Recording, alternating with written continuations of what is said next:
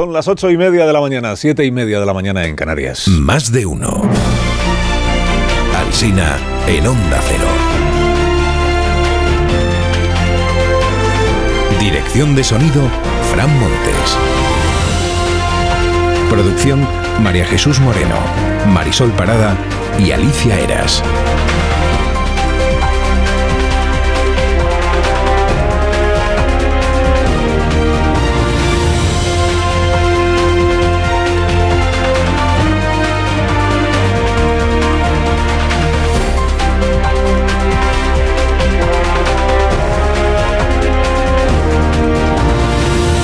Desde las 6 de la mañana les estamos contando cómo empieza informativamente esta jornada y estaremos aquí hasta las 12 y 20 minutos con otros contenidos. ¿eh? No vamos a estar con la información toda la mañana. Bueno, la información sí, pero además con otras cosas. Hasta las 12 y 20 que empezará la programación local de esta cadena de radio. Hay unanimidad hoy en los periódicos a la hora de elegir como asunto del día la dificultad del Partido Socialista para explicar su último vaivén en la ley de amnistía. Ah, bueno, hay otro tema en este país, ¿eh? Sí, hay otros temas, ministro Puente, pero vamos, que las portadas van, van por donde van.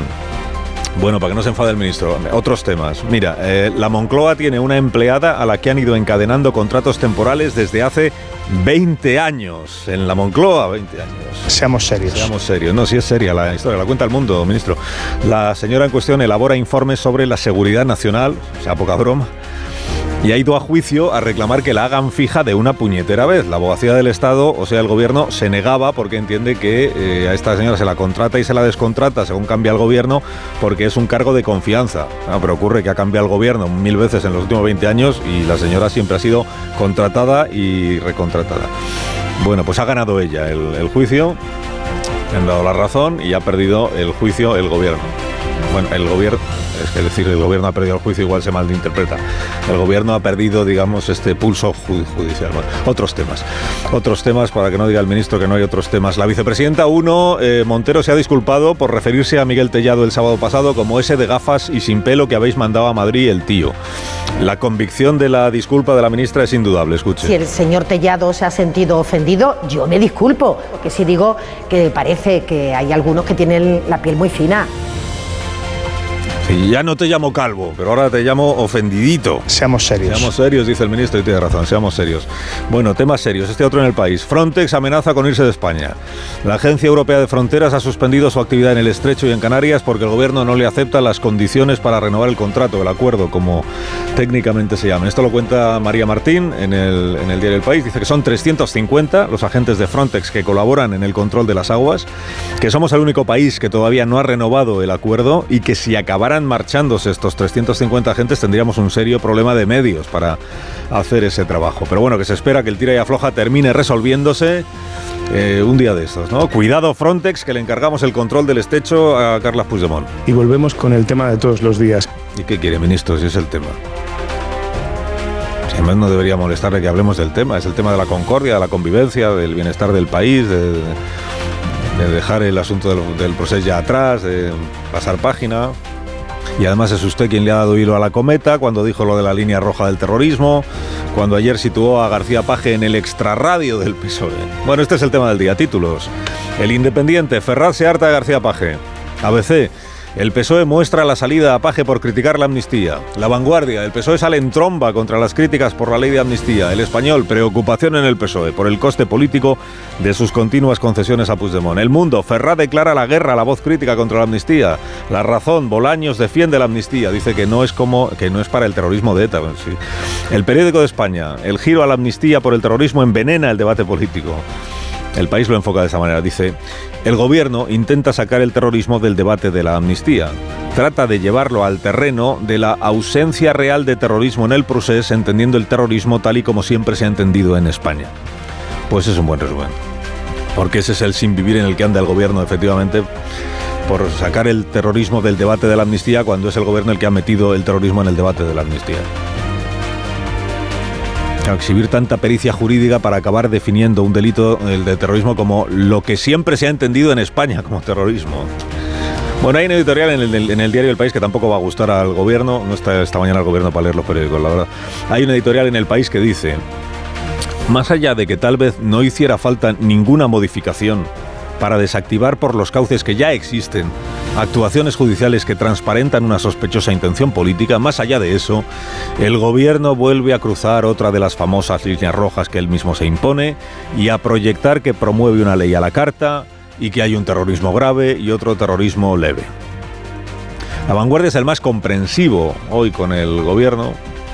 Editorial, el PSOE debe evitar que sucesivos cambios en la ley de amnistía hagan percibir este texto como una norma legal diseñada por los propios afectados.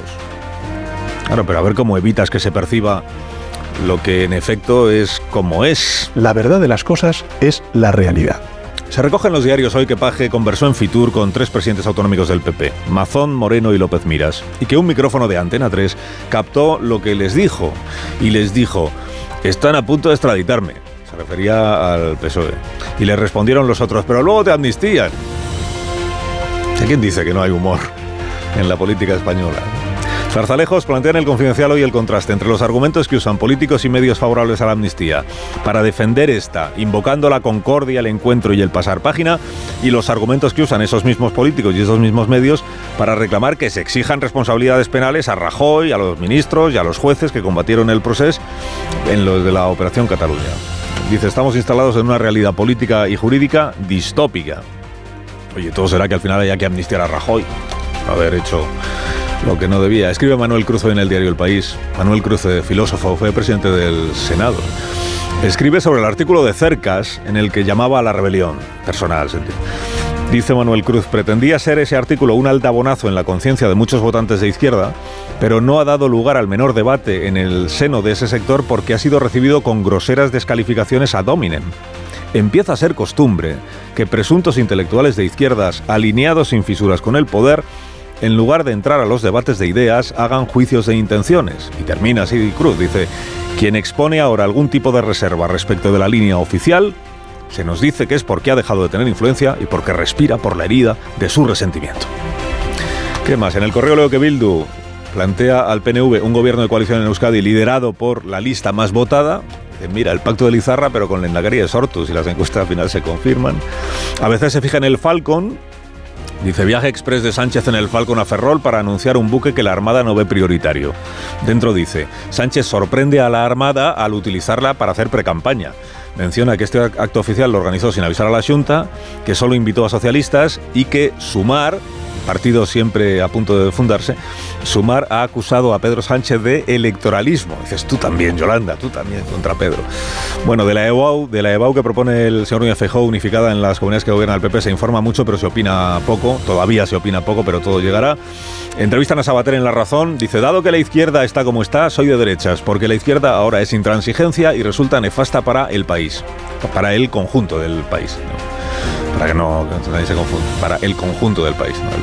La revista Mongolia publicó hace año y medio una portada en la que se reflejaba como si fuera un Belén, estaba la Virgen, San José y el emoticón que se usa para representar una caca. Le presentó una denuncia a manos limpias por ofensa a los sentimientos religiosos. Un juez ha archivado la causa. Dice que es libertad de expresión y que no hubo voluntad o intención de escarnio, pese al carácter chabacano, burdo e insulso que pudiera predicarse. El juez tampoco deja de meter ahí su opinión sobre, sobre la portada, pero vamos, que delito no hubo, queda el, caso archivado. Y termino, escribe Luis Camero en La Razón hoy sobre la cacería contra Pablo Motos. Dice, hace unos días eh, Pablo explicó que el vacile este con Sofía Vergara había sido pactado entre los dos para animar el show como se hacen los programas de entretenimiento. Le habían linchado a Pablo en redes sociales por machista y por racista y habían elogiado muchísimo los cortes que le daba a Sofía Vergara y tal. Dice, bueno, después de que Pablo explicara esto, que estaba todo pactado, sus detractores le montaron otra campaña y decían, excusas, mentira, tal. Este lunes la propia Sofía Vergara explicó que todo era parte de un juego que para que resultara el programa gracioso, entretenido, ella tenía que meterse con él. Dijo, le adoro a Pablo, le adoro, me encanta su programa. Nos tomábamos mutuamente el pelo. se pregunta Camero y en su artículo dice, ¿y ahora qué? ¿Entonarán el mea culpa quienes acusaron a Pablo Motos en falso? Y él mismo se responde que la respuesta es que no.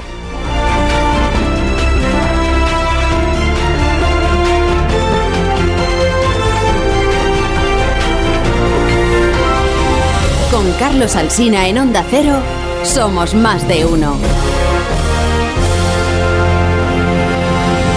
Patatas de patatas hijolusa, cuanto más sencillas las cosas siempre mejor y por eso aquí amamos la naturalidad y el sabor de todas las variedades que selecciona patatas hijolusa, que es el reto de comer bien cada día. A ver esa foto, decir patata. ¡Hijolusa! Es que decir patata es decir hijolusa. Entre nuestra gran variedad encontrarás la patata perfecta para tu plato, siempre con la misma calidad. Patatas hijolusa. Empresa colaboradora del Plan 2030 de apoyo al deporte de base.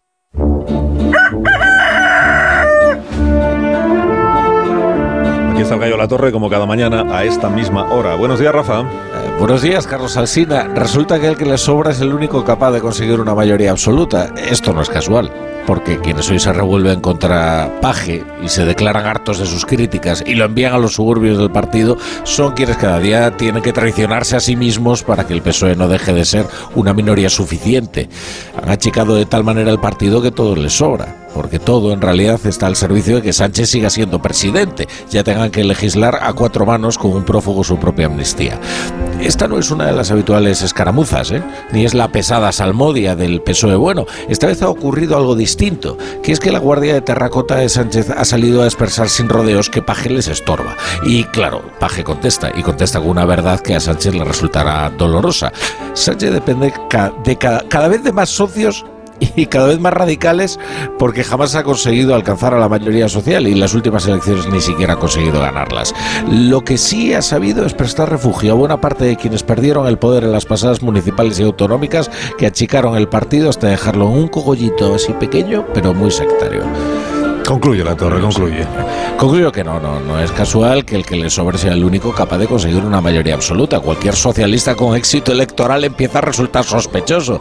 De alguna manera estará traicionando a Sánchez si consigue que le voten. Te deseamos que tengas un día magnífico, Rafa, de verdad. Y, y gracias por madrugar con nosotros. Es mi trabajo.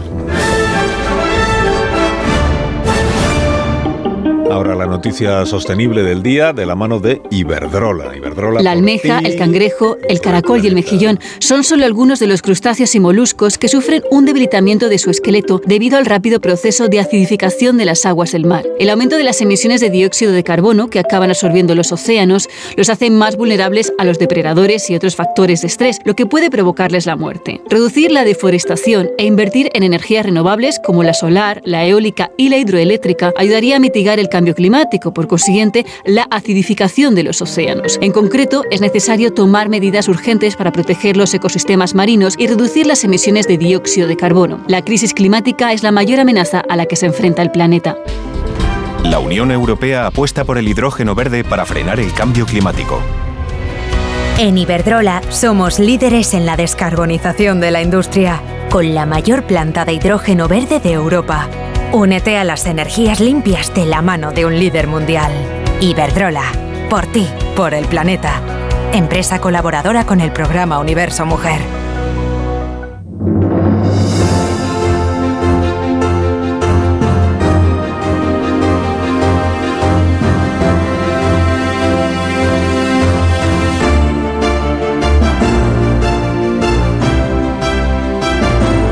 Sería imperdonable presentar a los contertulios de este programa sin haber hablado antes de Callahan. Claro, es que ellos no empiezan si no tienen sus Callahan y además ahora los tienen de rebajas en Callahan.es. Los Callahan están diseñados para caminar ofreciéndote siempre la máxima comodidad adaptación y ligereza, fabricados con su exclusiva tecnología Adaptation, que se adapta al pie y combinando las mejores pieles naturales, forros transpirables y plantillas extraíbles. Son los únicos zapatos que se adaptan a tu pie y a tu forma de caminar. Pruébalos y vas a notar la diferencia de caminar con el zapato más cómodo del mundo.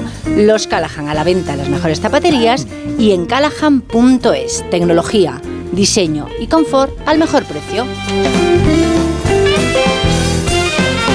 Ahora sí, ahora sí. Nacho Cardero, buenos días. Muy buenos días. Buenos días, Tony Bolaño. Muy buenos días. Muy buenos días, Javier Caraballo. Muy buenos días. Muy buenos días. Eh, Marta García Ayer, Rubén Amón, buenos días también para vosotros. Buenos días, Carlos. Espero que estéis todos bien. Por pareja saludamos. sí, claro. Vale, Marta, ¿cómo estás? Una, dos y tres. buenos días, Carlos. Carlos. Bueno, espero que estéis todos. Estamos fatal. Como diría el ministro, seamos unos, serios. Unos peor que otros. Seamos serios, seamos serios. Eh, bueno, tened cuidado con los. Primero, aquí no hay nada que hayamos pactado entre nosotros. Es verdad que, que, que, es, que, nos gusta tomarnos el pelo mutuamente, también es verdad. pero no, no está nada acordado, digo por si acaso, porque hay gente que luego no entiende las cosas que ve en televisión. Los programas de entretenimiento suelen pasar que cuando, son- cuando van artistas, sobre todo cuando van eh, actores o actrices, es posible que lo que usted esté viendo forme parte de una puesta en escena, como yo creo que los espectadores saben percibir adecuadamente siempre, lo entendía yo que era siempre. Bueno, eh, vamos a las cosas serias del día. Eh, ayer un micrófono de Antena 3 captó la conversación que mantenían García Paje, Mazón, López Miras y Juanma Moreno, tres del PP y uno, parece, parece un chiste esto, van tres del PP y uno del PSOE, del extrarradio del PSOE, perdón. Y el del PSOE se pasa al PP. Y, y hablan de la y hablan de las cosas y hablan de las cosas. Eh, voy a voy a subtitular el sonido que captó el, el micrófono como hizo anoche Vicente Valles para que me entendáis. Dice Paje dice, Este es el esquema este es el esquema argumental. Vamos a llegar equiparaditos. Hay una cifra objetiva. una cifra objetiva. Reconocida por el Ministerio de desajuste del modelo hablan de la financiación Yo no voy a llevar las Cortes Valencianas. yo lo voy a llevar a las Cortes Valencianas comemos un día a los cuatro ti es más complicado le dicen a Paje a mí están a punto de extraditarme, dice Paje. Luego te la amnistía. Luego te dan la amnistía, no pasa nada, dice Paje. Esto me dijeron el otro día en una reunión, digo, serán hijos de, dice Paje. No, no, no. Los tienes nerviosos todo el día. Eso te gusta. Los tienes nerviosos todo el día, eso te gusta, le dicen a Paje. Dice Paje, yo sufro, no te lo imaginas lo que sufro. Lo que ha hecho el PSOE es de una tensión máxima. Echan a todo Dios que se le, que se le opone. Creo que se refiere al presidente, al secretario general del, del partido. Bueno, estaban hablando al principio de lo de la financiación autonómica, que podría haber sido el asunto del día si no fuera por esto otro del extrarradio. ¿no? Eh, podría haber sido el acuerdo entre cuatro presidentes autonómicos, tres del PP, uno del PSOE, en hacer causa común, digamos, para negociar eh, una mejora de la financiación autonómica de sus comunidades autónomas. El asunto de la financiación autonómica está ahí pendiente. Se supone que habrá una reunión en algún momento del Consejo de Política Fiscal y Financiera. Se supone que el gobierno llevará una propuesta y que cada presidente autonómico, cada consejero autonómico reclamará que su comunidad está infrafinanciada, que es un clásico de nuestra vida pública. Eh, estaban hablando de estas cosas, pero claro que Paje dice, Paje dice esto, estoy a punto de ser extraditado. Va, pero, pero a ti a eso te gusta, nosotros te apoyamos, ya te amnistiarán. ¿De qué está hablando? Pues de la situación interna del Partido Socialista y de lo que ayer García Paje dijo sobre el extrarradio del partido. Dice, el PSOE está en el marco constitucional, pero estamos ya ahí un poco al límite, ¿eh? porque estamos a punto de pisar la, línea. Y le dijo entonces Oscar Puente, el extrarradio eres tú. O sea, en, en el extrarradio está el señor García Paje. Que nosotros estamos en el centro de la Constitución. Bueno, este ambiente tan agradable y constructivo que se vive dentro del Partido Socialista algunos días. Y por el que ya os pido, os pido opinión, os pido criterio a los contertulios. O sea, es, es, es, es imaginable, es imaginable que García Paje acabe siendo, que te digo expedientado por la Dirección Nacional del PSOE, eh, expulsado del, del Partido Socialista por esto que dicen hoy las crónicas de que es que ya estamos hartos de que Emiliano esté todo el día ahí metiendo el dedito y haciéndole el juego a la derecha. Yo creo que a Emiliano le protege la mayoría absoluta y su peso específico y político en Castilla-La Mancha, pero no lo veo como futuro columnista del país. Y con esto quiero decir que se le puede pulgar hasta donde se le puede pulgar. Eh, parezco Rajoy hablando en estos momentos, ¿no? con esta frase que acabo de hacer. Pero lo que se trata de significar es que mm, es un foco de excepción en un partido que se rige por criterios verticales y absolutistas y donde la discrepancia se observa como una traición. Luego, el porvenir de García Paje está muy amenazado eh, respecto a su idoneidad con la línea editorial de Ferraz, pero por otro lado es intocable por el peso específico que tiene en su propio territorio. De ahí no lo pueden evacuar. Es que una mayoría absoluta, en el caso de una comunidad del Partido Socialista es tan insólita que García Paje goza de, esa, de ese predicamento. Otra cuestión es que si hubiera un proceso sucesorio, qué facciones alternativas existen al sanchismo y cuánto la cobija de Paje que mencionaba Felipe González forma parte o no de una alternativa. Eh, desde luego, Paje se observará desde la militancia como una figura aterradora y iconoclasta que no merece la menor atención y por tanto creo que tampoco tiene porvenir político como alternativa a Pedro Sánchez. Pero su, su aval es la su mayoría absoluta. A mí me, me- me llama mucho la atención el, el papel que tiene Oscar Conde en, en este gobierno. Oscar, Oscar Conde, este es nuevo, ¿eh? Perdón, perdón. Oscar, Oscar Oscar Conde es compañero tenemos nuestro. con los Bolaños. Oscar Conde es compañero Bueno, bueno, nuestro de el deporte. otro día Rafa La Torre me llamó Félix Bolaños, opina y claro, ya no, no, Sí. eso ya fue superior a mí. Bueno, eh, Oscar Puente. Oscar Puente, que me llama muchísimo la atención que tiene eh, el, el papel que tiene el gobierno, porque cada vez tengo más claro que lo han nombrado ministro de Transporte por los viajes que da. Y, y- y cada día, y con, con un tono además mal encarado. pero esto quiere decir con ese tono que pueda haber una ruptura. No es que yo creo que lo que están señalando con sus declaraciones tanto Paje como Tony, eh, como Tony Bolaño, iba a decir ahora. Como, Ah, pero a ver, eh, como Todavía no, pero ya llegará. Javier, tú mismo, ¿eh? Así me quiere una réplica, también te digo. Tendrías, tendrías que pasar una notita. Es Tony Bolaño, no Félix Bolaños. ahora. Igual, igual si quieres Hay un Caraballo- problema- igual si quieres Caraballo le doy el turno de palabra a Cardero y tú te vas centrando y Te acabas el café. Hay un problema interno en el Partido Socialista entre un montón de gente que, que cada vez son más críticos, que, que, eh, se siente internamente como una especie de agrupación socialista de huérfanos, que, que no se encuentra en el partido. Cuando se mira en el partido no se reconoce. Pero es que... eh, eh, es también a la inversa. Cuando el partido los ve a ellos, como dijo ayer el ministro, pues, pues los ve en el extrarradio. Tampoco los reconoce ya como socialistas. ¿Y qué hacen?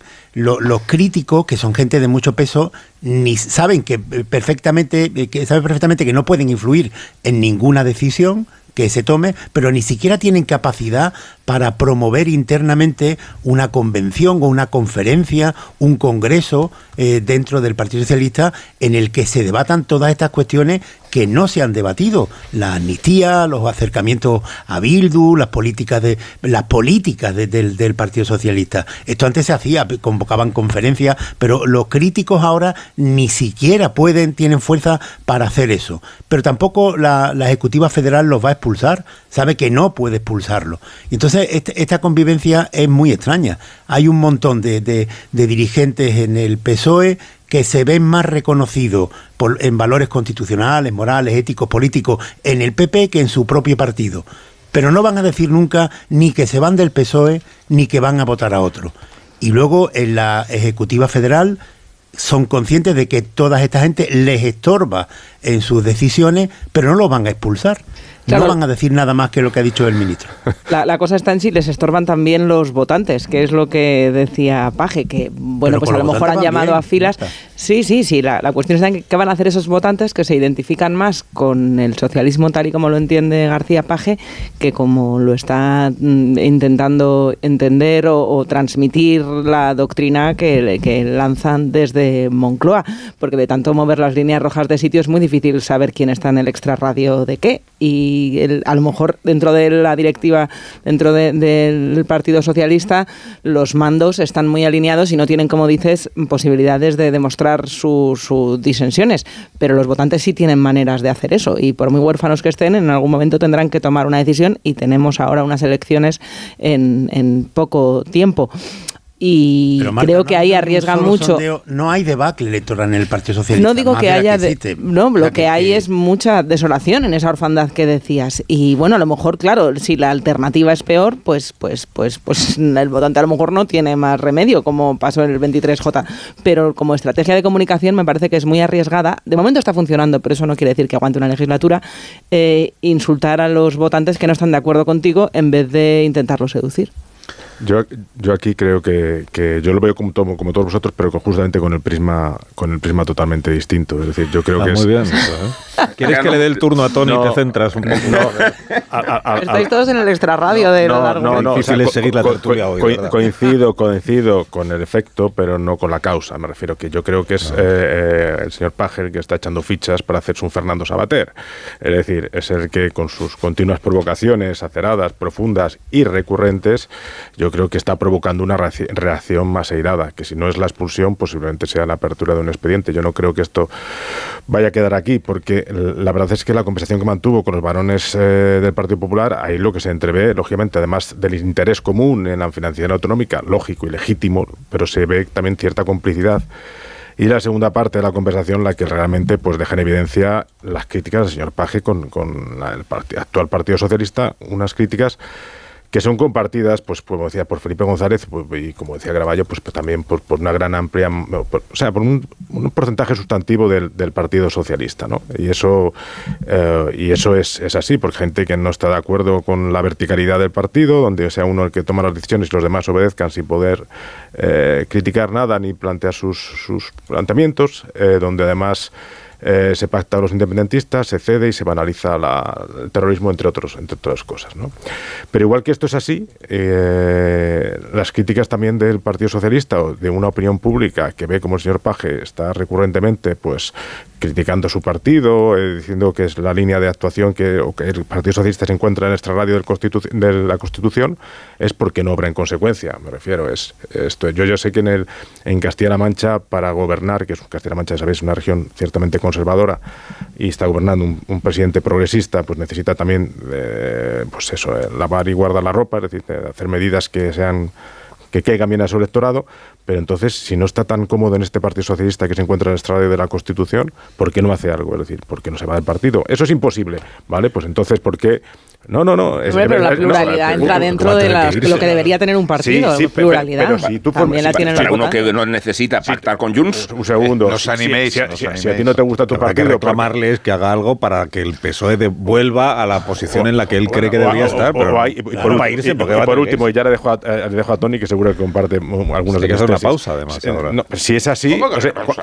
cuando, cuando se vote la ley de amnistía, los diputados de Castilla-La Mancha o los diputados que sean más afines al paje, no. pues porque si creen realmente que estamos en nuestra ley de Constitución, pues que lo digan en, en, en, en la Cámara Alta. En la habrá votantes que están de acuerdo con la amnistía, votantes del PSOE que sí, votantes del PSOE que no, pues, pues con los dirigentes debería pasar lo mismo, no, debería pero, caber la pluralidad dentro del partido. Yo pongo por encima la Constitución y el país de España antes que el partido. Y si él cree que la Constitución y el país están por encima del partido, pues que lo diga y, ejerce en consecuencia. Es, es mi, mi, reflexión, vamos. No, pues a mí me parece bien tu reflexión, que tampoco... No, no, pero es te que... Con, eh, conmigo. No, digo, es que me parece que es una cosa es decir una cosa y hacer la contraria. No, si realmente dices esto, obra en consecuencia. Qué manía no con la coherencia, de verdad. Todo el día con la coherencia. Ya, aparte de hablar, haz algo, sí. Los últimos moicanos. Tony, ven, sí, eh, bueno, a mí me gustaría que eh, a mí me gustaría que hablara y que hablaran los órganos del partido, porque Javier Caraballo dice, no, es que no se ha discutido. El señor Paje tuvo este fin de semana una oportunidad de oro para demostrar su ardor guerrero la en La Coruña. Y, y, ahí es poner sus, sus tesis. No lo hizo. Pero es que últimamente no va a ningún comité federal. No va a ningún comité federal donde ahí los que se atrevían a, a moverse, aunque no salieran en la foto, porque claro, el Partido Socialista eh, tiene ese qué, eh, ya lo decía Alfonso Guerra, al que se mueva no sale en la foto, pero algunos como García, eh, Antonio García Santos Mases, Manu de la Rocha, padre, uh -huh. el propio Rodríguez Ibarra, el propio Pascual Maragall, sí que se atrevían a no salir en la foto. El señor García Paje, mucho ladra, pero poco muerde porque luego además hay una cosa que le convendría recordar. El señor García Paje sería algo sin el Partido Socialista. Solamente voy a dar un dato. 80-20 es el resultado de las, de las últimas votaciones que hicieron, hizo la militancia de Castilla-La Mancha. La militancia de Castilla-La Mancha. O sea, son cuatro gatos. Es que eso no es Sí, pero son, socialista, son ¿eh? cuatro gatos que son los que eligen al señor García Paje sí. como secretario general damos, del partido. no, no, sé, no, nos engañemos. No, el PSOE tenía 550.000 militantes bueno, y tiene eh, 150.000. Sí, sí, pausa, todo ¿eh? lo que tú quieras. pero en estos momentos el señor García Paje no tiene lo que tiene que tener para hacer un movimiento. Otra cosa es que luego analicemos eh, las últimos Ahora resbalones iremos, o, o últimas cagadas que ha hecho el Partido Socialista en la negociación. Que a lo mejor lo que tendría que hacer es cambiar de negociador. Una pausa, muy bien. En dos minutos serán las nueve de la mañana, una hora menos en las Islas Canarias. Bien, pues ahora que ya todos os habéis centrado y sabéis los nombres de las personas de las que vamos a hablar, enseguida retomamos de casa, otros estén en otro problema. el, extra el análisis de los asuntos del día, empezando por donde lo, de, lo ha dejado Tony Boraño, que, que tiene con la negociación de la amnistía y esta incomodidad que es verdad que se percibe en la manera de expresarse de Bolaños y de Oscar Puente respecto de el delito, los delitos de terrorismo que son amnistiables y los que siendo delitos de terrorismo no son amnistiables y este lío en el que se ha metido, entiendo yo, el gobierno por iniciativa propia o arrastrado por la necesidad de amnistiar a los CDR. Ahora mismo lo comentamos. Más de uno en Onda Cero. Carlos Alsina. De uno en Onda Cero.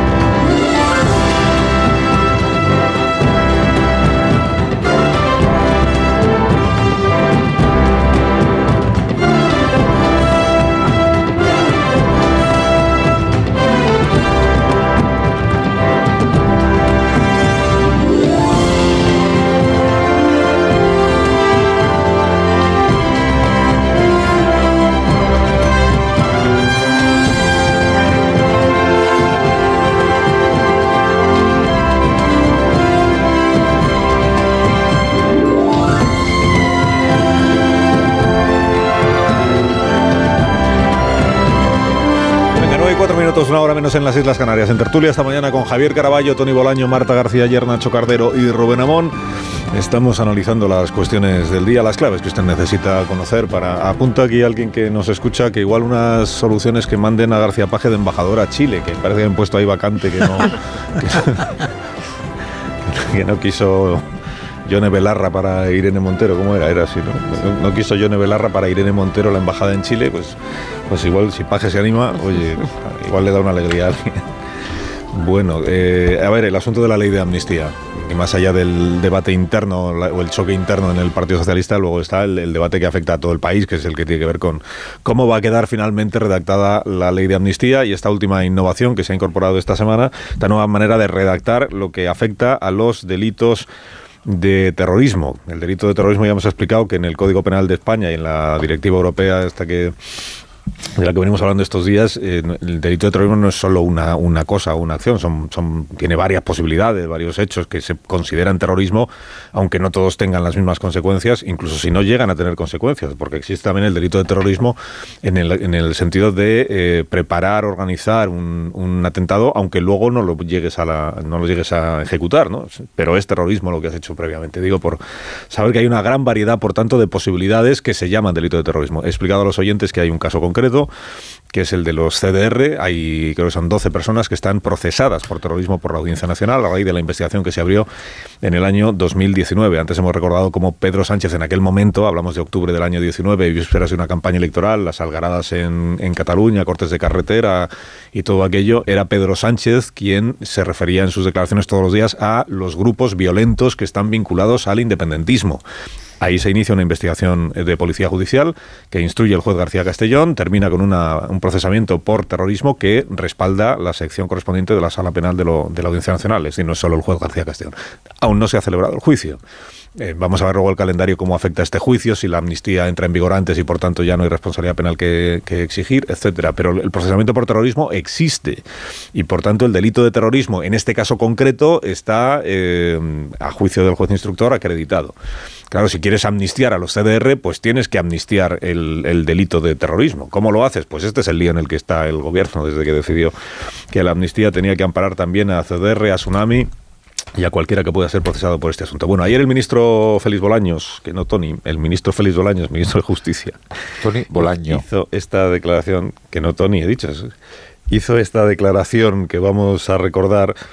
Eh, entiendo yo que desde una cierta incomodidad para porque debe percibir el gobierno que una parte de la sociedad al menos está interpretando que cuando se habla de amnistiar los delitos de terrorismo olvida que son los delitos de terrorismo vinculados al, al. O sea, que no se trataría de amnistiar nada que tenga que ver con ETA, nada de eso, pero claro, eso es así.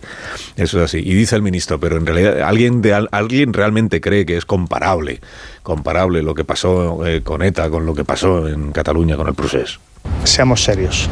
¿De verdad alguien cree que es comparable el proceso independentista con el terrorismo que sufrió España durante décadas? ¿De verdad alguien lo cree? Lo que todos entendemos por terrorismo, lo que España sufrió durante décadas de terrorismo, eso está fuera de la amnistía. Claro, eso está fuera de la amnistía. Entiendo que el ministro lo que está queriendo decir, si yo lo interpreto bien, es los hechos de los que estamos hablando, que son los que están vinculados al proceso, aunque se llame delito de terrorismo, no se parecen en nada a lo que hacía ETA, por la gravedad que, que suponen. Ya, pero es que el, Código Penal es el que establece que son delitos de terrorismo y que no son delitos de terrorismo. Ayer le preguntaron también sobre este asunto al ministro Oscar Puente, que está muy incómodo porque se le pregunta todos los días por la misma cuestión. Bueno, se le preguntó por las líneas rojas, que él había dicho que nunca iban a ser sobrepasadas. ¿ya? Y, y en realidad el ministro Puente se hizo un- dijo, dijo que está claro lo que está sucediendo. ¿Y cómo, cómo entiende él qué es lo que está sucediendo? Pues que hay alguien que está intentando hacer un traje a la medida, se está refiriendo, aunque no lo menciona el juez García Castellón. Hay un juez que está tratando de sabotear la amnistía desde su juzgado y entonces lo que está haciendo el Grupo Socialista, el Partido Socialista, es intentar evitar que desde un juzgado se sabotee la labor del Parlamento, algo así. Mira, yo creo que lo que ha sucedido es bastante claro y yo creo que explicarlo sobra, ¿eh? las explicaciones sobran. Hay quien quiere hacer un traje a medida en un sentido y otros tratan de evitarlo. Esa es la situación. Bueno, eso del traje a medida es una expresión que, por cierto, ayer utilicé yo en, el- en la reflexión que compartí con la gente, pero justo en el sentido, o sea, es quien está haciendo un traje a medida, claro, es quien está diseñando la amnistía. Un traje a medida, esta es la dificultad en la que está el gobierno. Que si, que si no quieres amnistiar delitos de terrorismo, pues dices no, los delitos de terrorismo todos quedan fuera de la amnistía y, y queda claro que no amnistías terrorismo, pero entonces te quedan fuera los CDR. Y tienes que hacer un traje a la medida para que queden dentro todos los que has dicho que tienen que quedar dentro. Claro, bueno, opiniones de mis contertulios esta mañana. Es que yo, yo creo que, que el, el debate lo está haciendo el gobierno al revés. Porque yo estoy de acuerdo con lo que decía ayer el señor Félix Bolaños. O sea, no es nada parecido lo que pasó en Cataluña a lo que pasó en Euskadi. Pero es que con las aceptaciones de las enmiendas del, o, el, discurso del, del independentismo dentro de la ley de amnistía, lo que estás reconociendo es que allí hubo terrorismo. Y no se plantea el, el, debate ahí. Ahora, a posteriori, están un poco con el paso cambiado. Antes decía, a lo mejor hay que cambiar el negociador, pero es que Junts dice por activa y por pasiva, y se encarga de repetirlo todos los días, que él, eh, con el señor Félix Bolaños no quiere negociar nada, pero es que al final me parece que es su gran negociador, porque el señor Félix Bolaños, eh, eh, con, esa, con esa intención de reconciliarse con Junts, de que lo acepten con negociador, traga con todo. Vamos a ver. Eh, yo creo que lo que sucedió en Cataluña puede ser una aberración, es una, es una aberración desde mi punto de vista, fue una barbaridad. Pero de ahí a terrorismo hay un, hay un paso. Los eh, trabajadores de, de, de, AENA, acordaros, en el año 2007, creo recordar, ocuparon las pistas del aeropuerto y dejaron el aeropuerto totalmente inservible durante varios días. Se les intentó acusar de terrorismo, no, no fue a más. ¿Es terrorismo, es terrorismo lo que hicieron los mineros de Asturias en sus huelgas? En huelgas donde recibían a la policía con unos cañones fantásticos ¿eh? y les disparaban eh, tornillos y todo, y todo tipo de, de artilugios. No, no. ¿Es, ¿Es, terrorismo lo que pasó en el, en el metal de Cádiz, donde las batallas campales eran inmensas? No. Entonces, el gobierno, ¿por qué se mete en este jardín? Hubo 12 CDRs que yo creo que ahí tiene el juez que intervenir, que estaban haciendo nada más y nada menos que acopio de material para fabricar bombas. Y hombre, y alguno se hizo unas fotos un poco rocambolescas, estúpidas, ¿eh? con un fusil, un fusil, digamos, en la cintura. Bueno, pero de ahí eh, estos señores pues que asuman sus consecuencias. ¿Tsunami Democratic eh, era terrorismo? Hombre, eh, insisto, puede ser una aberración, pero no terrorismo. Yeah. Pero el que se mete en el jardín, el que se mete en el jardín de este debate, eh, es, el, es el gobierno. Porque a lo mejor el gobierno tendría que haber pensado que existen el derecho de huelga, el derecho de manifestación, que pueden amparar eh, ciertas manifestaciones, aunque sean violentas, Estamos hablando, ¿es terrorismo una manifestación ocupa que atacan a la policía? Hombre, pues seguramente no. O sea, entonces, ¿Por qué, se mete, el, ¿por qué se mete el gobierno en este jardín? El debate no es ese, lo sí, sabes. Sí, que no, es ese, claro sí que, que no. es ese. Para el debate es que es ojalá ese. fuera ese. Ojalá fuera a Porque discutir. si no hay jardín no hay voto. Ojalá fuera ese el debate y, y entráramos a discutir si acierta o no acierta García Castellón en su definición de terrorismo. No, no, no, no. Aquí de lo que se trata que el gobierno es el que se mete lo que en un se jardín. trata no, el, García Castellón me parece una barbaridad. Lo se legisla, se legisla en función específica de las necesidades de tus socios. Pues por eso te lo estoy Entonces, diciendo. eh, yo no sé si es terrorismo o no. Y, eh, a mí lo que me impresiona mucho es, es eh, cuestionar el terrorismo y vincularlo o no al, al daño a los derechos humanos. Como Total. si el terrorismo no tuviera grados. Pero claro que no es lo mismo eh, la, la matanza yihadista de, de Madrid que, que lanzar a una persona por un balcón. Ya sabemos que existen grados. Existen grados. Pero esta idea de cómo vamos a comparar este terrorismo con el de ETA es una manipulación obscena. Pero porque, no es terrorismo, Rubén, no, yo es sé- terrorismo lo que, yo no sé si allí. es terrorismo, fue no. Yo- algaradas, pero Eh, no fue ver, terrorismo. cuando un juez, a situarnos, cuando un juez eh, fundamenta No, que no te sea- rías, Javier. A O sea, ver, yo no me, al menos respeto cuando No, tú no, que no sabía ¿eh? que era juez, que, que no sabía que era juez. No, perdona, yo tengo mi opinión, tengo todo el derecho del a ver, un mundo. poco de-. No, tú estás Poco de orden, sí, un poco de no, orden, porque, sí, juez no. puede porque lo, tener- que, lo que no debemos perder de vista que es que tenemos que hablar de, de- de qué hechos concretos estamos hablando. Dice Tony, todo el proceso no fue terrorismo, yo estoy, estoy de acuerdo, claro. Pero lo de los CDR, por ejemplo, en concreto, si están acumulando explosivos con Claro, la idea de claro. montar un follón, Pues, ¿por eso es, tienes es- que defender a eso estos es terrorismo. tipejos, a 12 Pues, tipejos que están claro. tarados? O sea, pues Entonces, es su problema. el- la confusión está en la que nos quieren meter, que dicen, no, es que Sí. no se parece a lo de ETA. Pues ¿quién ha dicho que se tenga que parecer a lo de ETA? Pe- Nadie está diciendo que el señor Junqueras haya puesto un coche bomba, claro que nadie está diciendo eso, pero en los CDR, estos 12, están procesados por terrorismo. Y el problema que tiene el gobierno, y de ahí viene todo este lío, es que tiene que amnistiar a estos 12. Sí, y por como eso, están eh, procesados, Tony, pues, pues tiene Pero, que amnistiar pero el terrorismo. Por esa razón yo hablaba de los grados que existen para cualificar un delito que van de, de- de la máxima expresión de ese delito, como puede ser la- una matanza terrorista de Hamas, a, a un terrorismo que sí se puede definir eh, eh, por la propiedad y, y- y control de, de explosivos que tenían los CDR. Luego no es una excentricidad. 12, no, los CDR en general no, 12. Vale, 12, vale, vale, 12. te- Bueno, pues sí, ya tenemos una cualificación, fíjate, que claro, interesante, sí, 12, sí, como si fueran refiriendo. No, y la cuestión no es esa, la cuestión es que en directo y no en caliente, en directo, un gobierno modifica una legislación a medida de los amnistiados Ese es el tema. y, y- y- y la extrema en función de cómo va manifestándose el juez. estoy de acuerdo No, pero es que esto es una aberración.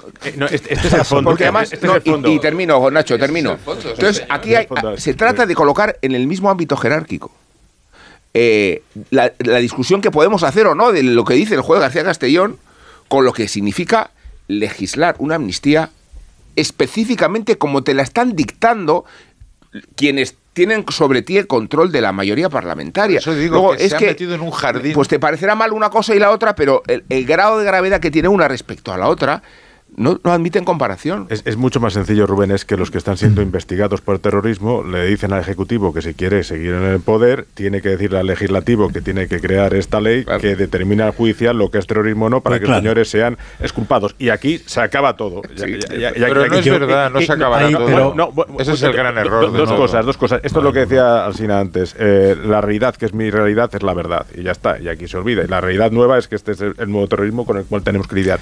Y dos cosas. Respecto claro que hay gradación de terrorismo y que no se puede comparar el terrorismo de los. TDR con el DETA. Es obvio. Esto, entrar en este juego también es un poco... Claro. eh, pero lo que sí es cierto, y además lo contamos y en el Pero porque está Confidencial, animal herido. Tony, que cuando se abre esta puerta de que lo que hicieron los CDR, de quemar determinadas sedes, de hacer determinadas cosas, no es terrorismo, lo comparamos con lo, con, lógicamente con lo que ha pasado con la Cale Borroca, que está calificado de terrorismo de baja intensidad con penas de hasta 10 años. no te digo, esto se circunscribe todo al proceso, al 1 perfecto, ahí está.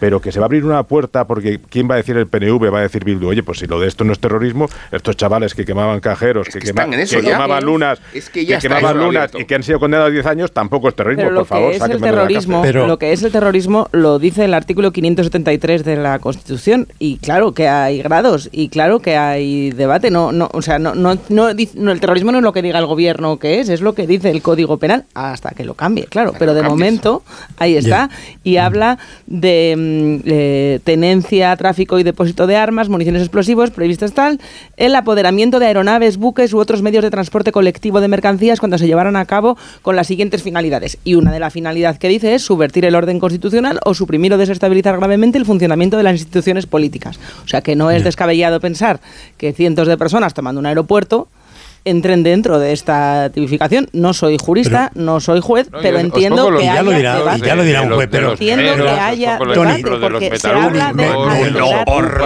Perdón Todo- que termino, todo Tony. es, perdona. Todo es terrorismo. O sea, eso también Tony, lo puedes- Tony, no, no, Todo. 573, el artículo del Código si tú- Penal, el 573, si tú míratelo, puedo- porque No, no, habla de alterar, Tony, Y eso no es calificado de terrorismo. Acordaros cuando se detenían a piquetes informativos y se les acusaba de terrorismo. Bueno, acuérdate de los controladores aéreos. Acuérdate de los controladores No aéreos. Tuvieron durante Uno años uno. un proceso y tuvieron Yo- que aceptar parte de culpa porque estaban poniendo Pero en no, riesgo pero no instituciones acusados clave. de terrorismo. Pero uno en- Pero vamos a ver. Ahora, Yo cualquier pero cosa que desestabilice. Dejadme que intente volver a centrar el asunto, porque si no, nos, podemos, echar aquí la mañana debatiendo nosotros cuáles de los episodios del proceso son terrorismo, cuáles Claro. no son, pero, si- pero si es que el debate yo creo que no es, no es ese, No porque es, estos 12 que están, porque el asunto son estos 12 que están procesados ya por terrorismo y el caso hipotético de que Puigdemont pudiera llegar a estar, pero es que Puigdemont todavía el Supremo no se ha pronunciado sobre lo que le ha dicho el juez. Eh, estos 12 sí, estos 12 son un problema para el gobierno porque o mete el terrorismo por muy de baja intensidad que sea en la amnistía o no son amnistiados. Este es el problema que tiene el gobierno. Pero es que estos Yo- 12 12 podrían llegar a ser, eh, ya acabó, Javier, podrían llegar a ser absueltos del delito de terrorismo. Es que aún no ha habido juicio, o sea, no están condenados. Si el gobierno realmente está convencido de que no incurrieron estos 12, digo, no todos los que participaron en el proceso, estos 12, si está convencido de que no incurrieron en terrorismo, pues no tiene por qué meter el terrorismo en la amnistía, porque dará por hecho que serán absueltos, ¿no? No, el problema que tiene es que tienen que ser amnistiados ya. Y claro, para que sean amnistiados ya, necesita decir que, aunque estén procesados por terrorismo, su responsabilidad penal queda extinguida sin necesidad de que el juicio se celebre, ni termine, ni se vea cuál es la sentencia. Este es el asunto. No si, porque, porque igual que. ¿Os acordáis de Alsasua? Si es que en Alsasua estuvimos con el mismo debate. Hubo un juez de instrucción, una jueza creo que era que llevó el tema en la Audiencia Nacional que decía hay delito de terrorismo. Llegó a las instancias superiores y al final, si no recuerdo yo mal, no hubo condena por delito de terrorismo, fue por otros por otros motivos. Esto puede suceder con los CDR, pero el gobierno no puede dejar que eso llegue hasta celebrarse el juicio porque sus socios no le dejan. Porque le han exigido que sean amnistiados estos 12 también. Claro. El, lío es, el lío es ese. A ver, el, el, el, es que me, reía antes, Tony, porque eh, te escucho argumentar y, y veo eh, el problema que hay en, en, quienes se empeñan en defender al gobierno en, en, algunas cuestiones que le pasa hasta a los propios ministros. no hay posibilidad alguna de defensa porque esto no es lo que piensan ellos ni piensa el PSOE. Por eso, eh, cuando Oscar Puente le preguntó ayer, decía, es que no hay otro tema de, de actualidad. No, no, es que no, no se puede argumentar porque todos ellos saben que están firmando lo que le ponen por delante y no tienen otra posibilidad. ¿Creen en eso? No, pero firman en lo que le ponen por delante para poder seguir gobernando. Y esta es la dinámica absurda y peligrosísima en la que se entra. Lo peor de, de, esta ley de amnistía en lo que se refiere al terrorismo es una parte en la que se dice que no se debe considerar terrorismo aquello que donde no hay los actos, los que no hay una intención directa. Es que eh, esto, que bueno, que lo, ya lo valorarán los jueces, porque es la parte de interpretación, como decía del confidencial, que se le deja a los jueces, pero intención directa. ¿Os acordáis de, del reportaje magnífico de, Jordi Évole con Josu Ternera, que él decía que no había una intención directa para matar a los niños en, en, el atentado de Hipercor. Él le echaba incluso la culpa a los, a los, eh, al Estado, ¿no? Por no haber quitado los niños de allí. Que la intención de ETA, la intención de ETA no era matar a los niños. Entonces, ¿cómo pones poner tú en una ley lo de la intención directa sí. vinculado al terrorismo? Pero no por ahora. A mí me da igual que, que Pedro Sánchez siga gobernando, ¿no? El problema es la proyección de esta ley dentro de unos años, cuando se pueda plantear o haya algún delincuente que pueda oiga que el Parlamento eh, español ya aprobó una ley que dice que el terrorismo no es igual todo o sea claro. que el problema no es de ahora es dentro de unos años ¿Y quién va a contestar dentro de unos años? Además, Javier, sostienes una cosa que es muy interesante y es si de tanto ayudar a Puigdemont se le está perjudicando, porque dejan un margen de interpretación, que es o no eh, perjudicar los derechos humanos en un acto terrorista que puede dejar al, criterio del juez decir, oiga, pues a mí me parece que se están eh, machacando los derechos humanos con esta iniciativa terrorista. Eh, luego, cuidado, que de tanta ayuda igual se le complica el futuro a, al propio Puigdemont si es que se llega a involucrar y después el juez responde de su eh, cualificación y, y, de, y, del escrúpulo o no con que lleva una investigación o una posible instrucción. Quiero decir que existen instancias judiciales donde se le discute también al juez su aplicación de la, de la ley. Luego, no hay que cambiar las leyes para que eh, preventivamente un sujeto pueda venir a España a hombros y los que incurrieron o no en delitos de terrorismo queden graciados. Es que este es el disparate. Claro, es que, a ver, yo seguramente me estoy explicando fatal, pero lo que estoy diciendo es que sí, lo que me parece... Yo te intento ayudar, ¿eh? pero... Ya, pero es que están un poco espesos mis compañeros. Lo que estoy diciendo es que las últimas 48 horas para el gobierno han sido nefastas, porque el que pone el debate sobre el terrorismo encima de la mesa, es el gobierno aceptando una enmienda. Cuando decía lo del negociador, insisto, o sea, eh, la aceptación por parte de los negociadores del PSOE de esta enmienda es un error garrafal. Y se dan cuenta al día siguiente y intentan rebobinar y, re y resituar el debate. Intentan resituar el debate, pero ya, como dirían en Galicia, tarde piaches. O sea, no es, eh, no es el momento. Y en estos. Eh, y luego además o sea, yo creo que la batalla política tendría que realizarse defendiendo que lo que sucedió en Cataluña, o sea, insisto, fue una aberración. Yo estuve al pie del cañón defendiendo la posición constitucional, pero no era terrorismo, era que la gente estaba entusiasmada de haberse conocido porque le habían prometido que la independencia la conseguían en un abrir y cerrar de ojos y que era coser y cantar hasta que se dieron cuenta que eso no fue así. Se hicieron barbaridades, pero hombre, decir que Tsunami Democrático, eh, Tsunami Democrática era una Pero, Tony, organización ¿qué- pero terrorista quién me está parece hablando de una- eso? no, el gobierno es el que está hablando de eso. Está No, intentando el- el gobierno lo que ha hecho- porque de Tsunami Democratic hay más de 300 personas que están imputadas por delitos, con lo cual esos también son son eh, personas que tienen que ser amnistiadas. Pero insisto, los 12 CDR que deben tener la, la sesera bastante mínima. Intentan a- aco- eh, eh, juntar material eh, pirotécnico, porque no era, no era otra cosa realmente o no, pero estos señores, ¿qué iban a hacer? ¿Y si lo llegan a hacer? O sea, ¿y eso se tiene que amnistiar? Pues yo esto no, no estoy de acuerdo. Y estoy a favor de la ley de amnistía. Pero me siento un poco o sea, sorprendido. O sea, yo llevo 48 horas oyendo todo lo que se está poniendo encima de la mesa que, que me sorprende. Y yo nada más diría una cosa. O sea, insisto, parece que ya lo dije la semana pasada. Alguien le tendría que regalar un libro al presidente del gobierno y a su negociador de cabecera de cómo se tiene que negociar con el escorpión.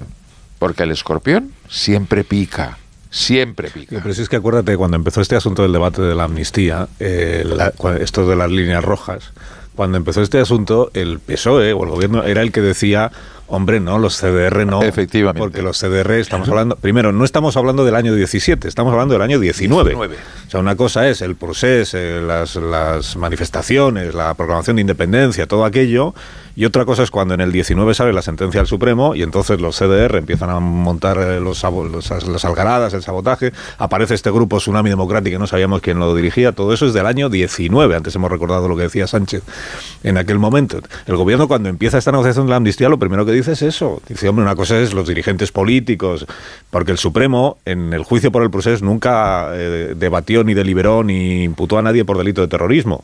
Era prevaricación, era sedición y era desobediencia. No había delito de terrorismo, porque son los hechos del 17, no los del 19, que son una cosa distinta. Totalmente. Y el gobierno decía, no, hombre, los Tsunami Democratic no, el CDR no, que además están ahí procesados por terrorismo, ¿cómo vamos a amnistiar eso? Bueno, eres tú quien finalmente ha aceptado que eso también y el problema, efectivamente yo estoy con Tony en esto, el problema lo tiene el gobierno porque lo ha generado el gobierno en su afán por amnistiar a quienes él sabía al principio que no era fácil justificar una amnistía. Lo que le pongan por delante firma, lo que le pongan por delante. Y cuando, por eso decía, cuando yo, yo oigo al ministro decir, seamos serios. Lo pusiste tú el corte esta mañana y, y de forma instantánea me salió una carcajada. Porque claro, es que todo esto empieza eh, diciendo...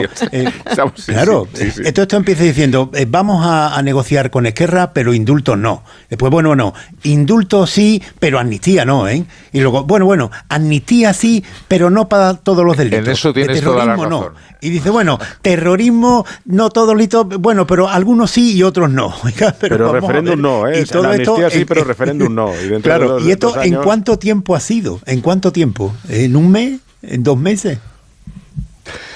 Bueno, eh, ¿me dejáis que hagamos una pausa? Eh, no, no me Bueno, ya que lo preguntas, eh, no. No, no os preocupéis que esta mañana seguro que habrá declaraciones para arriba, declaraciones para abajo y vete tú a saber al final la ley de amnistía cómo, cómo va a quedar. Eh, y 27 a las 9 de la mañana. Es que tengo que preguntaros enseguida por otra cuestión que tiene que ver con, con la educación. Bueno, mm, por cierto, recuerdo que hoy salió un CIS a mediodía sobre elecciones en Galicia. Eh, Que vamos a ver, eh, como, como dice la ministra de Alegría, que Tezanos es el que acierta en las encuestas de intención de voto, pues vamos a ver qué es lo que dice. En las últimas, en las últimas generales fue el que más atinó, porque el resto de encuestas. No, no vamos, atinó en nada, vamos. Bueno, pues, mucho peor, o sea, mucho mejor que los otros. que No, no, ya te digo yo que no. de coña. Me he estudiado los números. Cervezano no dio unas. Decía que iba a ganar el PSOE en las elecciones y quedó segundo.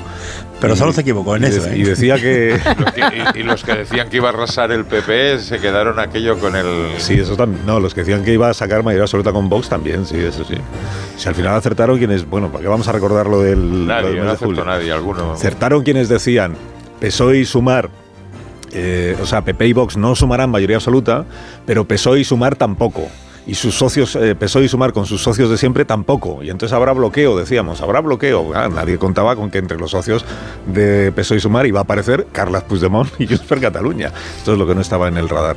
Bueno, hay encuesta de- del CIS que igual lo que dice el CIS es que hay partido ¿eh? y, y que a lo mejor que la izquierda tiene posibilidades de gobernar en Galicia si, si hay movilización. Igual es eso lo que dice el CIS, ya lo veremos esta mañana. Pero digo, ahora enseguida os pregunto por el asunto de la EBAU, esta iniciativa del Partido Popular que dice unifiquemos el examen de selectividad en las comunidades autónomas donde gobernamos nosotros. Ya que predicamos esto, pues llevémoslo a la, a la práctica. Ahora falta por ver cómo se hace y qué les parece a las demás comunidades.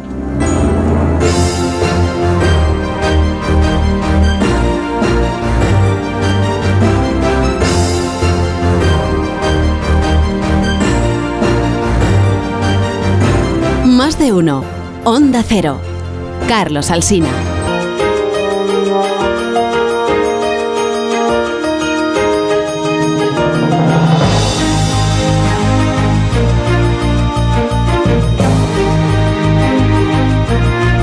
Bueno, que, yo sepa, ninguna encuesta de las publicadas hasta ahora ha dicho que el PP pierda la mayoría absoluta en Galicia. Creo que hay al- al- alguna encuesta que la pone justo al límite, porque son 38 diputados, la mayoría absoluta, ¿no?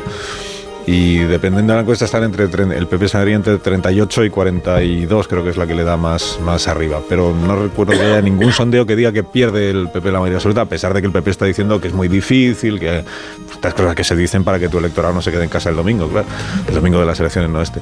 Es- está, está muy difícil, está muy- ojo que cuidado, que hay otros competidores, no sé qué. Pero no hay ninguna encuesta, digo, que no diga que el PP eh, revalidará la mayoría absoluta. Esta, este mediodía veremos lo que dice el CIS, todas las encuestas ponen como segunda fuerza política al bloque nacionalista gallego, que no al PSOE, de tal manera que si llegara a haber un gobierno de coalición, porque el PP perdiera la mayoría absoluta, mm, entiendo que la presidencia de ese gobierno de coalición le correspondería a la señora eh, Pontón, que es la líder del partido eh, del bloque nacionalista gallego y no del Partido Socialista. Pero, pero lo veremos. Bueno, el PP ayer eh, hizo una quedada de de gobiernos autonómicos. Lo hice en Castilla y León porque Castilla y León, como saben los oyentes, es la comunidad autónoma que mejores resultados saca en el informe PISA. Y como el informe PISA vuelve a estar de actualidad, porque el Partido Socialista, el secretario general del Partido Socialista anunció de parte del presidente del gobierno este fin de semana que va a haber un plan de refuerzo en matemáticas y comprensión lectora después de los resultados de PISA, pues dijo el PP, pues qué mejor sitio que Castilla y León, donde podemos además decir, esta es la comunidad autónoma gobernada por nosotros que tiene los mejores resultados. Pero el anuncio que hizo allí el señor Núñez Feijó y por el que os pregunto es eh, este que tiene que ver con el examen de EBAU. El, el PP viene defendiendo que tendría que haber un mismo examen de lo que antes llamábamos selectividad, el acceso a la universidad, en todo el país y que por eso las comunidades autónomas deberían tener los mismos criterios y el mismo tipo de examen. Y entonces lo que el PP ahora dice es, pues como nosotros gobernamos 11 comunidades autónomas, pues en nuestras 11 unificamos y hacemos la misma EBAU para el año eh, que viene, o sea, este curso, el año que viene, el examen de 2025. Porque dice Feijó, no tiene sentido tener 17 pruebas distintas sobre lo mismo. No tiene sentido tener 17 pruebas para acceder al mismo sistema universitario, cuando de lo que se trata es que haya una igualdad de oportunidades para acceder a las facultades y a la universidad. A mismo esfuerzo en el mismo país, mismas oportunidades. Hoy seguramente escucharemos la de viva voz ya de la ministra de Educación Pilar Alegría, la opinión que tiene sobre esta posición, esta propuesta del Partido Popular. Digo de viva voz porque ayer ya se encargó de decir el Ministerio de Educación que el PP se descolgó de un intento que hubo el año pasado de armonizar el examen de selectividad en todas las comunidades autónomas y que entiende el Ministerio que esto, en contra de lo que está diciendo el PP, lo que va a generar son desigualdades entre los alumnos que se examinan. Pegas que se le han puesto ya eh, desde otros ámbitos a la propuesta del Partido Popular pues que hacer un mismo examen de bachillerato cuando el currículum de bachillerato, no el currículum, el temario, no es el mismo en las comunidades autónomas, ni siquiera en las comunidades autónomas que gobierna el Partido Popular, pues introduce una, una distorsión. Porque, entonces, ¿qué, qué haces? Sabiendo que preguntas solo por la parte común de- del temario, hay un 40%, creo que hemos dicho, un 40% del currículo de bachillerato que lo eligen, lo deciden las comunidades autónomas. 50% en las regiones o comunidades autónomas donde tienen lengua cooficial. Por tanto, la posibilidad de que en un examen te toque una materia que se estudia en esta comunidad autónoma pero no se estudia en otra, pues es, pues es elevada. Dicen los expertos en esto, si dices voy a hacer un examen eh, unificado, se va a interpretar que en el examen solo van a entrar las partes que son comunes en el bachillerato de todas las comunidades autónomas. Y por tanto, en el instituto los profesores van a decir, eh, eh, enseñemos bien esta parte que es la común a todas las comunidades autónomas, que es la que seguro que caen los exámenes, y no la otra, que es la de cada comunidad tiene una parte diferente, porque esto se quedará fuera del examen al no ser precisamente común. Esta es una de las pegas que yo he leído que se le ponen a la idea. Bueno, ¿a vosotros qué os parece? ¿Encontráis eh, virtudes, Bueno, puede- defectos, problemas? Nos puede parecer a nosotros muchas cosas, pero para que esto salga adelante a quien le tiene que parecer bien es a los rectores de esas comunidades autónomas. Los presidentes de las comunidades autónomas pueden legislar sobre algunos aspectos de la materia educativa, pero a la hora de la verdad lo que se refiere a las pruebas de la EBAU o de la selectividad necesita que las universidades estén de acuerdo si sabemos la autonomía de la que gozan. Y ya han dicho los rectores que, ojo, porque esto te hace aguas, incluso aunque estuvieran de acuerdo, la cantidad de reuniones, de grupos de trabajo, de comisiones inter... eh, de- de- claro, habría que crear un organismo que ahora no existe para coordinar no solo las comunidades autónomas con sus rectores, sino las comunidades autónomas entre sí para algo que hasta ahora no se ha hecho nunca en esa, en esa, en esa coordinación. En menos de tres, cuatro años, algo así, eh, por los expertos en educación con los que, con los que he hablado, mm, dicen que no sería am, viable, ni incluso aunque hubiera voluntad de hacerlo. Y bueno, no deja de tener su gracia que estemos acostumbrados a que cuando gobierna el PSOE haya políticas de educación del PSOE, cuando gobierna el PP se eche todo abajo y sea lo del PP. Ahora la propuesta esta lo que dice es que puede, gobernarán PSOE y PP con cada uno con sus políticas, eh, pero simultáneamente. En vez del turnismo que teníamos, ahora vamos a tener A ver, es un la, del sinsentido PP que- a la vez. que se distribuyan los aspirantes a la en las categorías de los gobernados por el PP y no gobernados por el PP. No digamos en algunos gobiernos cuyo futuro a lo mejor se viene abajo porque se rompen los mañana. pactos de coalición. Y entonces, ¿qué pasaría con esos eh, estudiantes? Eh, a, a qué plan se atienen? Y yo quiero, creo que esta iniciativa lo que trata de mostrar es que el PP sí que tiene mucho poder político. Lo que pasa que no se refleja ni acredita allí donde más foco tiene puesto eh, la actualidad. Y, y- y estoy seguro de que Sánchez cambiaría, digo, Feijóo cambiaría todo el poder que tiene a cambio de la Moncloa. Pero entre tanto, dispone de mucho poder autonómico y de mucho poder municipal. Y, y no está mal como mm, actividad política de, de desenvolvimiento. Me refiero a que eh, el Partido Popular tiene mucho mucha repercusión política en, en el ámbito autonómico y el ámbito municipal y poder circunscribirse a ese a, esa, ese poder para, para ejercer su influencia.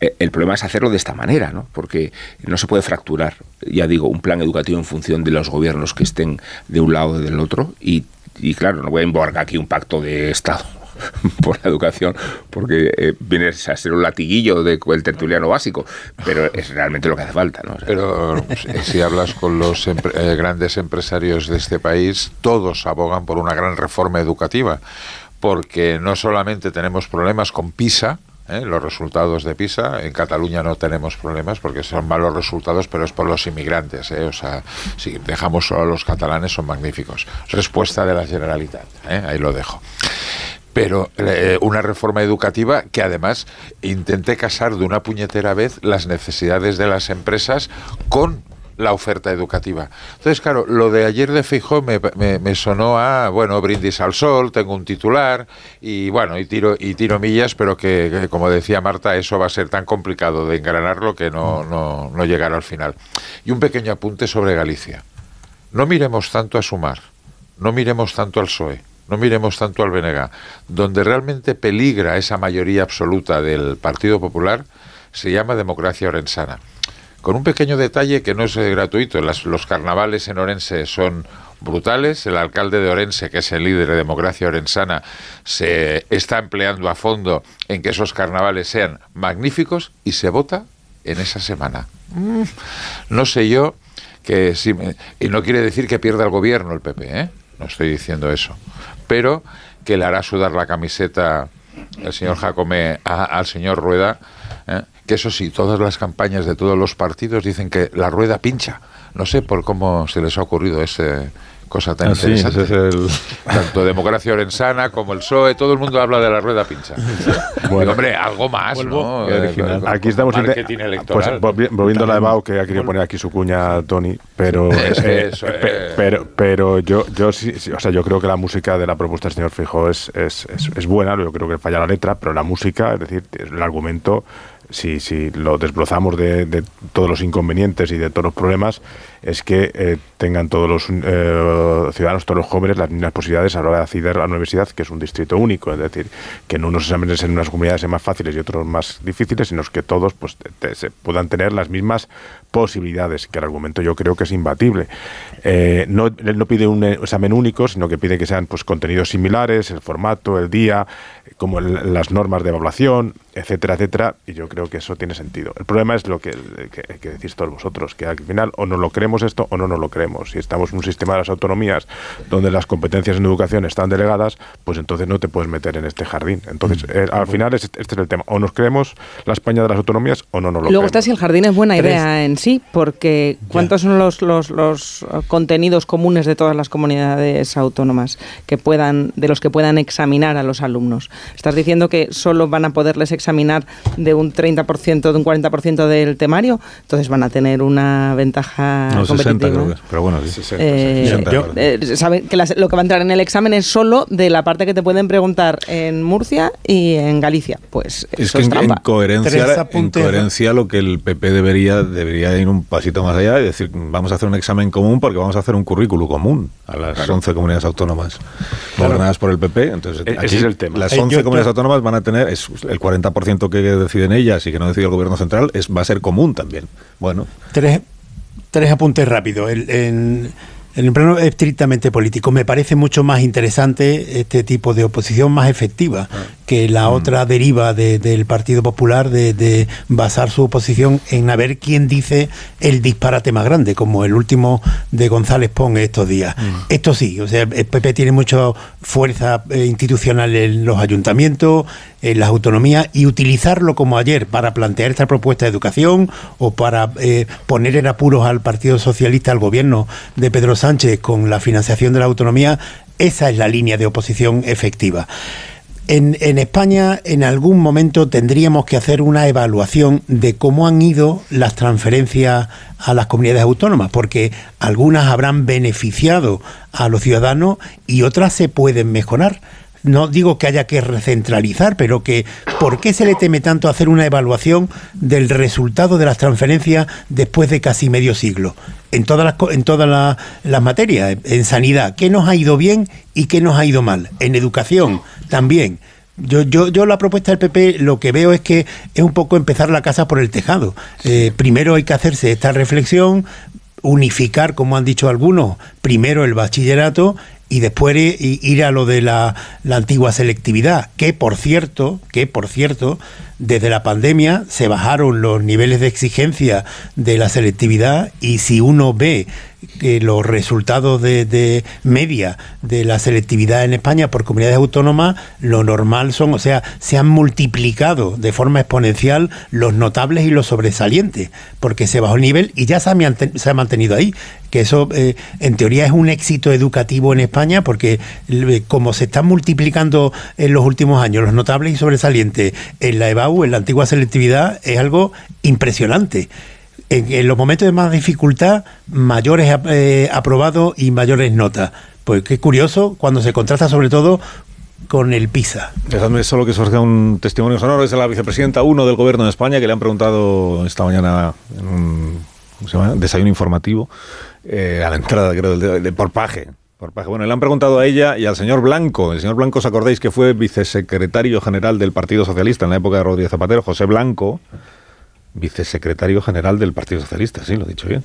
O secretario de organización. secretario de organización. Bueno, ese era el segundo al, ah, eso sí. al, cargo. Ahí estamos no sé si había puesto de vicesecretario general entonces, pero pero el, bueno, el señor Blanco, que luego fue ministro y fue ministro portavoz del gobierno. El exministro portavoz lo que ha dicho es que eh, Paje estaría mejor callado. Ya está, no quería decir nada más. Estaría mejor callado es esto de cállese, señor Paje, cállese. ¿eh? ¿Por qué no te callas? Es lo que le ha dicho por aquello de eh, celebrar pues siempre la, diversidad de opiniones, la pluralidad en un partido político. Que se calle. Esto es lo que ha dicho José Blanco. Y luego María Jesús Montero, vicepresidenta 1. Vicepresidenta 1 que ha dicho esto otro. No comparto una estrategia en la que la notoriedad se hace a partir de la discrepancia. Creo que ese no es el camino. El camino es ser capaces entre todos de frenar el avance de la derecha y de la ultraderecha que con tanta fuerza está suplando en el conjunto de Europa. No eh, comparto, dice la señora Montero, que se busque la notoriedad a partir de la discrepancia. Mm, bueno, sí, es interpretado, es, cada uno lo verá de una manera. Yo creo que es un poco al revés. Es que eh, al haber una discrepancia, le damos notoriedad, claro, porque es lo inusual. Es que la posición de Paje ella está intentando decir es que Paje discrepa, aunque no discrepe, solo para tener notoriedad, pero yo creo que discrepa de Eso- verdad. no, eso sí, sí, pero eso también, ¿eh? No, Claro. pero Tony, vamos a ver. pero eh, las objeciones encanta. que hace Paje se le podían identificar a cualquier socialista hace dos semanas. Mm. Y otras muchas que tienen que ver con la amnistía, igual. Luego se trata de rectificar lo que ellos mismos decían. Y cuando lo hace uno de los socialistas nos deslumbra. Pero no, pero que lo, haga esperamos, en los, en no, los lo que órganos esperamos que lo haga públicamente y tendrá también notoriedad, pero, Pero que sí. de la cara no lo hace. El- Lo, No lo lo que hace. vimos el domingo en, en Coruña es una adhesión marciana y a- monta- al y liderazgo monta el del número. presidente marciano. Pero sal, monta el número. Pensé que ibas a decir marcial en lugar de. Pausa Bueno, muy no- cortita. no veo la Se- contradicción. Todo viene de Marte, perdona. El dios de la guerra, no, Me perdóname. confirma Tony, me confirma Tony Bolaño que, que Fue las dos cosas. Blanco fue vicesecretario. Primero secretario de organización y luego vicesecretario. Un minuto, ahora mismo seguimos. Más de uno en Onda Cero.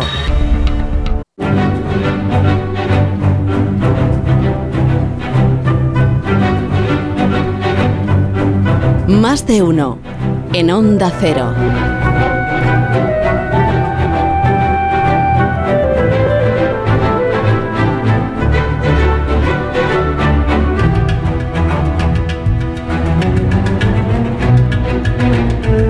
Con Ignacio Rodríguez Burgos analizamos la actualidad económica y financiera de esta mañana. Buenos días, Ignacio. Hola, muy buenos días. Pues mira, las bolsas europeas esperan con alfombra roja la primera reunión del año del Banco Central Europeo. Alfombra roja en todos los parques de Europa, porque todos los índices están en descenso. En este mundo colorado, pues la bolsa española es la que más cae en estos instantes, un 0,81% a los 9.892 puntos. Hay que decir que el principal selectivo español se ve influido negativamente por los resultados de Bankinter, que son peores de lo esperado, según los inversores, y los títulos de Bankinter bajan alrededor del 6 y medio por ciento y arrastra a la baja al resto de las entidades financieras. Hay que recordar que Bankinter ganó 845 millones el año pasado, que es un 51% más que en el ejercicio anterior. La atención también está puesta en la CNMV, pues ha sabido que junto con el Ministerio de Economía de Nadia Calviño ocultó información de Ferrovial sobre las razones de su marcha a los Países Bajos. La CNMV ve ahora como lógico y como que era más fácil y favorable a la constructora el traslado final para el salto a los Estados Unidos. Y otra investigación también atrae la atención de los inversores. Es la que ha abierto Bruselas sobre la compra de Air Europa por Iberia, por IAG, una operación de 500 millones de euros, donde ahora Bruselas dice que puede haber problemas en la competencia. Muchas gracias, Ignacio. Nada, hasta ahora. Y que tengas buen día. ¿Indultas a alguien, Damón? Mis opiniones son discutibles, mis sentencias son apelables. Me ha gustado escuchar a un magistrado en estos términos porque la declaración en cuestión recuerda que los primeros ciudadanos en sujetarse a las consecuencias de la aplicación de la ley son los jueces mismos. Por eso existen las instancias de recurso. Y por esa razón resulta bochornoso que Sánchez y sus aliados estén legislando no en caliente, sino en vivo y en directo a medida que García Castellón plantea sus argumentos sobre la relación de Puigdemont y los CDR con el terrorismo. Pero no voy a amnistiarlo él, sino el autor de la frase que he mencionado al principio.